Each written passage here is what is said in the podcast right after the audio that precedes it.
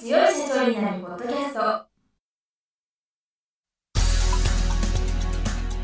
この番組は数字がちょっと苦手な中小企業経営者の方のための番組です。日頃から多くの経営者の相談に乗っている中小企業診断士と税理士の2人の対談形式で中小企業の現場の目線から専門知識を分かりやすく解説します。会社経営に数字を上手に活用していただくために会計税金融資などをテーマにお伝えしていきます。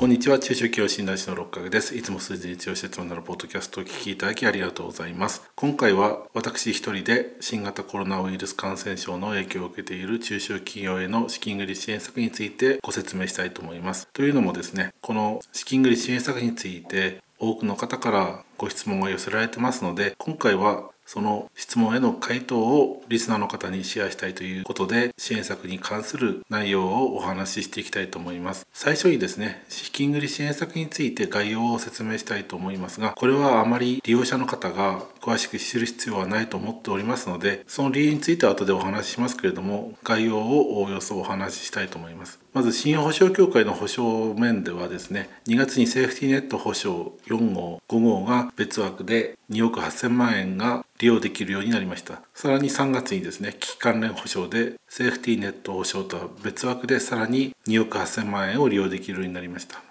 このセーフティーネット保証4号5号と危機関連保証なんですがどういう会社が利用できるかというとセーフティーネット保証4号はですね業種は特に問わないんですけれども売上が前年比20%以上減少した会社です。5号については4月からですね587業種が指定されてるんですがこの指定されている業種で売上が前年比5%以上減少した会社です。そして危機関連保証なんですけれどもこちらは実は危機関連保証という制度ができて初めて発動されるんですけれども売上が前年比15%以上減少した会社です。ですのでこのセーフティネット保証4号5号もしくは危機関連保証この要件に該当する会社がほとんどではないかというふうに私は思っています。次にですね政府系金融機関では日本政策金融公庫の新型コロナウイルス感染症特別貸付が国民生活事業で6000万円中小企業事業で3億円を利用できるようになっています。これに加えて商工組合中央金庫の危機対応融資が1億円を利用できるようになっています。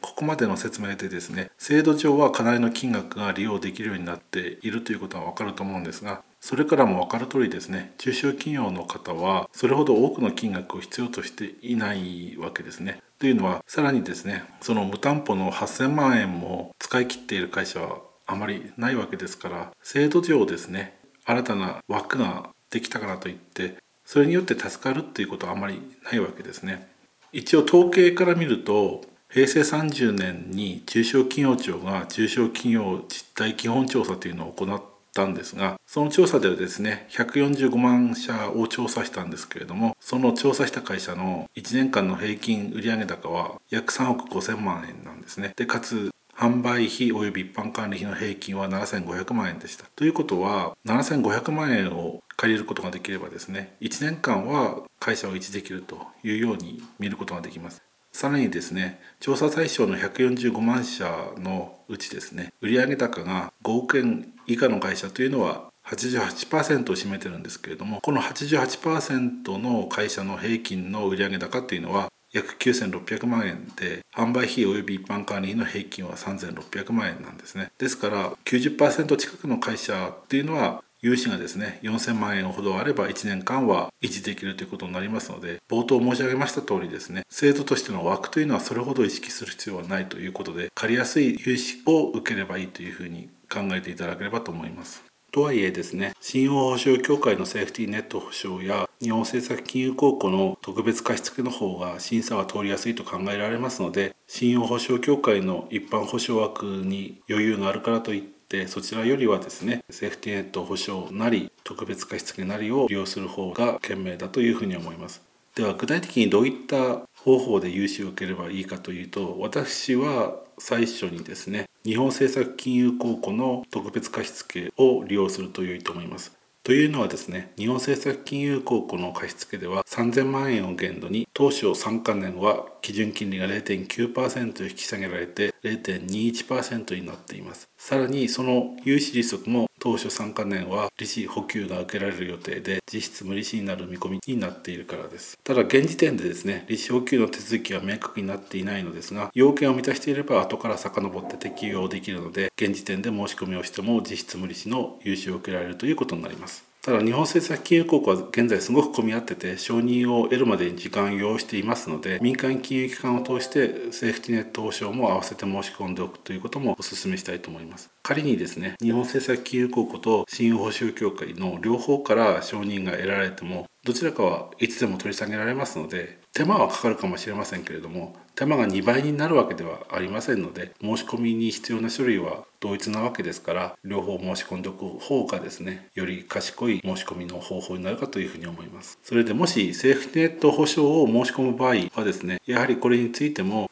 3000万円を限度に当初3カ年分の融資利息は利子補給によって実質無利子になるというように政府の方針では説明をされています。また信用保証料も全額または半額が免除になるというふうに政府が説明をしています。ただこちらはですねそういう方針が出されただけで具体的にいつからとかまたはどうやって申請するとかそれからどういう条件の会社が無利子の融資を受けられるとかそれからこれは遡って適用されるかそういった部分がまだ不明確になっているんですね。ただ一部の自治体では自治体独自の支援策として政府から発表がある前に利子補給による無利子化信用保証料の全額補助を行っているというところもありますのでセーフティネット保証を利用しようという会社は地元の自治体に問い合わせをしてみるといいかと思います。ただ自治体もですねセーフティネット保証の認定を受けるために1ヶ月先まで予約が埋まっているというような状態のところもあるようですのでセーフティネット保証を利用したいという会社の方もなるべく早く認定を受けるようにすると良いかというふうに思います。以上今回はですね簡単に資金繰り支援策の概要についてご説明いたしました。まだ他にも資金繰り支援策についてはご質問が来てますので次回以降改めてご質問に対するご回答をしていきたいと思います。また現時点でもですね資金繰り支援策に関するご質問は募集しておりますので質問があるという方はこのポッドキャストの配信ブログにお問い合わせフォームがありますのでそちらからご質問をお寄せいただければと思います。それではまた来週お耳にかかりましょう。今回の対談はいかがでしたでしょうか？この番組では公開質問を募集中です。2人のキャスターに回答してほしいという質問はこの番組の配信ブログの専用フォームで受付しています。ぜひお寄せください。またご意見ご感想も同様に専用フォームでお受けしております。配信ブログは検索エンジンで数字に強い社長と検索し最初に出てくるブログです。それでは次回もどうぞお楽しみに。